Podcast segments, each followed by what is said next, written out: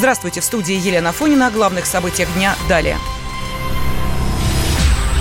В Кремле оценили разницу в подходах к ситуации в Донбассе экс-президент Украины Петра Порошенко и нынешнего лидера Владимира Зеленского. Один президент начинал войну, а предвыборными обещаниями другого президента было завершение войны. Москва надеется, что все это будет реализовано, и Киев пройдет свою часть пути в плане реализации минских договоренностей, заявил пресс-секретарь главы российского государства Дмитрий Песков. Он также подчеркнул, что нужно детально изучить законопроект о децентрализации, который Зеленский внес на рассмотрение Верховной Рады. Ранее президент Украины инициировал инициировал закон о внесении изменений в Конституцию в части децентрализации власти. Об этом сообщается на сайте украинского парламента. В пояснительной записке к закону сказано, что проект направлен на улучшение территориальной организации власти и усиление конституционно-правового статуса местного самоуправления. Он предусматривает образование общин, а также введение института префектов, однако не содержит упоминания об особом статусе отдельных районов Донецкой и Луганской областей. Политолог Александр Асафов считает, что законом о децентрализации власти Зеленский пытается сымитировать исполнение договоренностей, которые были приняты в Париже. Безусловно, это имеет прямое отношение к встрече нормандской четверки, но это не выполнение решений, а попытка их имитации. Дело в том, что для киевской власти, что при Порошенко, что э, при Зеленском, самое страшное слово было и остается это федерализация. Они его смягчили до децентрализации, и для того, чтобы нейтрализовать требования Минских соглашений и, собственно, решения встречи нормандской четверки и формулы Штанойера, вот соответственно, они подобным законом пытаются э, закрыть этот вопрос, э, вычеркнув из повестки особый статус Донбасса в данном случае. И, конечно, те изменения и префекты, да, и эти общины, и даже обещание, то, что все регионы смогут решать самостоятельно такие яркие и важные вопросы, как вопросы декоммунизации, вопросы языка, это даже не полшага вперед. Да, это попытка сохранить свою позицию, сохранение унитарного государства а, в полном объеме, да, с передачей каких-то полномочий. Реформа местного самоуправления на Украине началась при предыдущем президенте Петре Порошенко, но не была завершена. В 2015 году Верховная Рада одобрила в первом чтении изменения в Конституцию в части децентрализации. Они предполагали передать значительные функции, в том числе финансовые, от национального и регионального уровня властей на местный.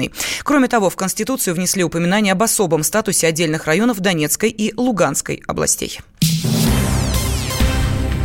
Власти Москвы определились с регионами для вывоза мусора. Столичная мэрия опубликовала проект новой территориальной схемы обращения с отходами до 2029 года. В документе говорится, что уже в следующем году экотехнопарк в Калужской области, который открыли неделю назад, получит больше полутора миллионов тонн мусора. Еще почти 700 тысяч тонн отправят во Владимирскую область. Однако пока неизвестно, где именно его разместят. Остальной мусор будет отправляться на комплексы переработки отходов в Подмосковье. Отмечается, что с 2022 года года отходы также будут вывозиться на четыре мусоросжигательных завода в Нарафаминске, Солнечногорске, Воскресенске и Ногинске. Бизнес-омбудсмен по экологии и природопользованию Ильдар Неверов подчеркнул, что в регионах уже есть вся необходимая инфраструктура.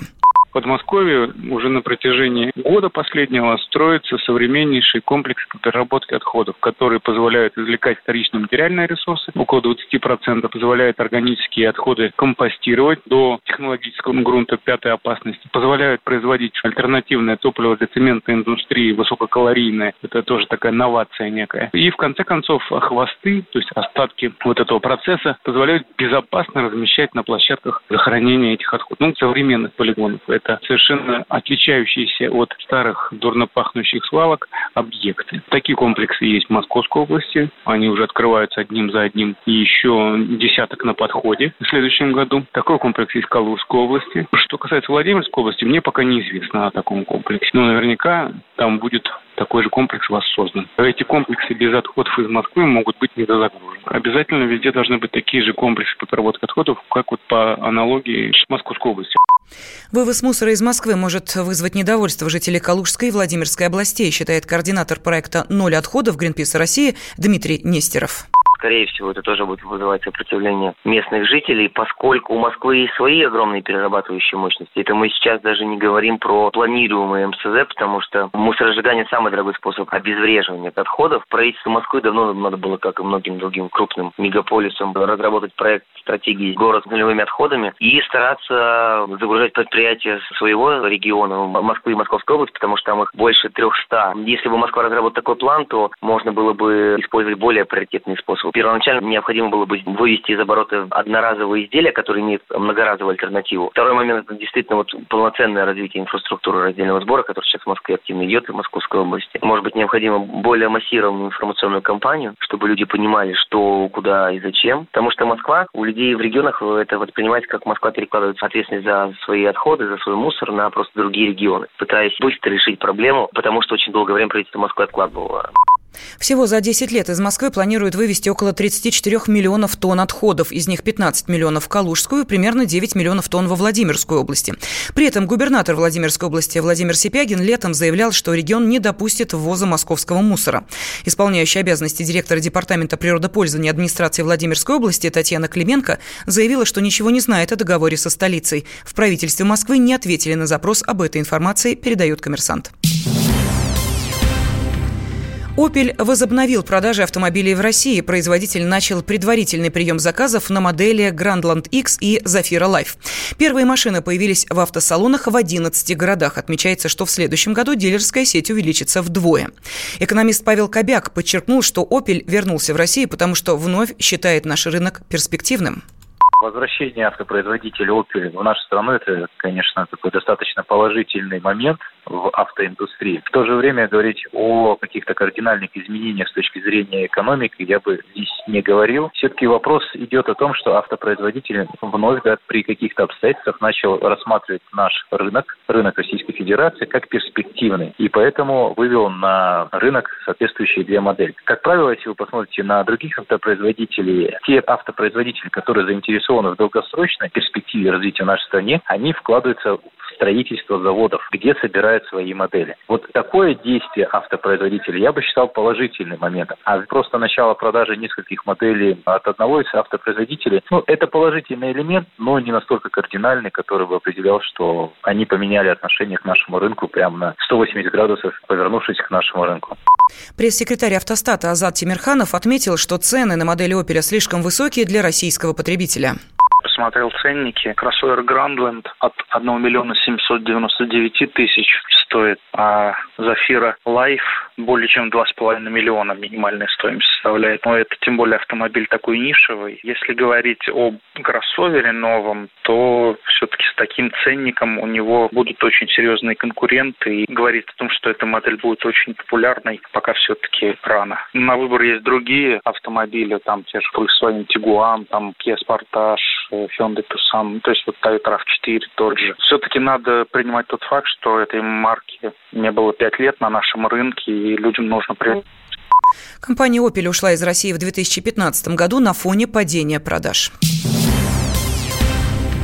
Суд в Петербурге отказался выпускать из СИЗО историка Олега Соколова, обвиняемого в расправе над студенткой. С подробностями корреспондент «Комсомольской правды» Роман Лялин.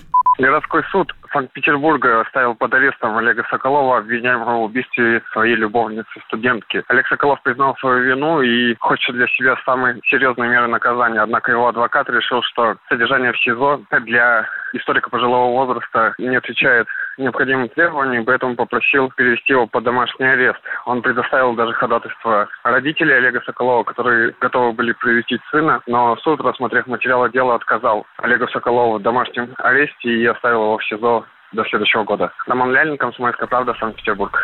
Накануне Соколов написал «Комсомольской правде» письмо-исповедь. Он рассказал о своих отношениях с погибшей Анастасией Ещенко и о планах на свадьбу. Тему продолжит Сергей Волчков. Скандально известный историк Олег Соколов дал первое интервью после убийства своей 24-летней аспирантки Анастасии Ещенко.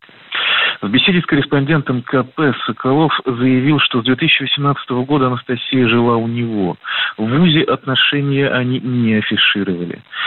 Настю он называет самой лучшей помощницей и говорит, что благодарен ей за это. Летом 2018 года они приняли решение о свадьбе, подали заявление ЗАГС на 3 октября 2019. Однако в отпуске на других мероприятиях потратили много денег, хотя деньги, которые Соколов ожидал в качестве заработка, он не получил.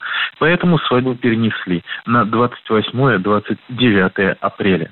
С 2014 года, то есть со времени знакомства с Анастасией, отмечает Соколов, отношений с другими девушками у него не было.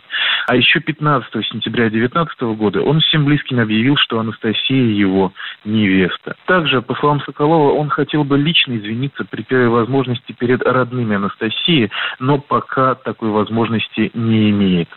Кроме того, адвокат Олега Соколова заявил, что версия об убийстве девушки во сне является журналистской уткой и до сих пор не нашла подтверждения. Сергей Волчков, КП Санкт-Петербург.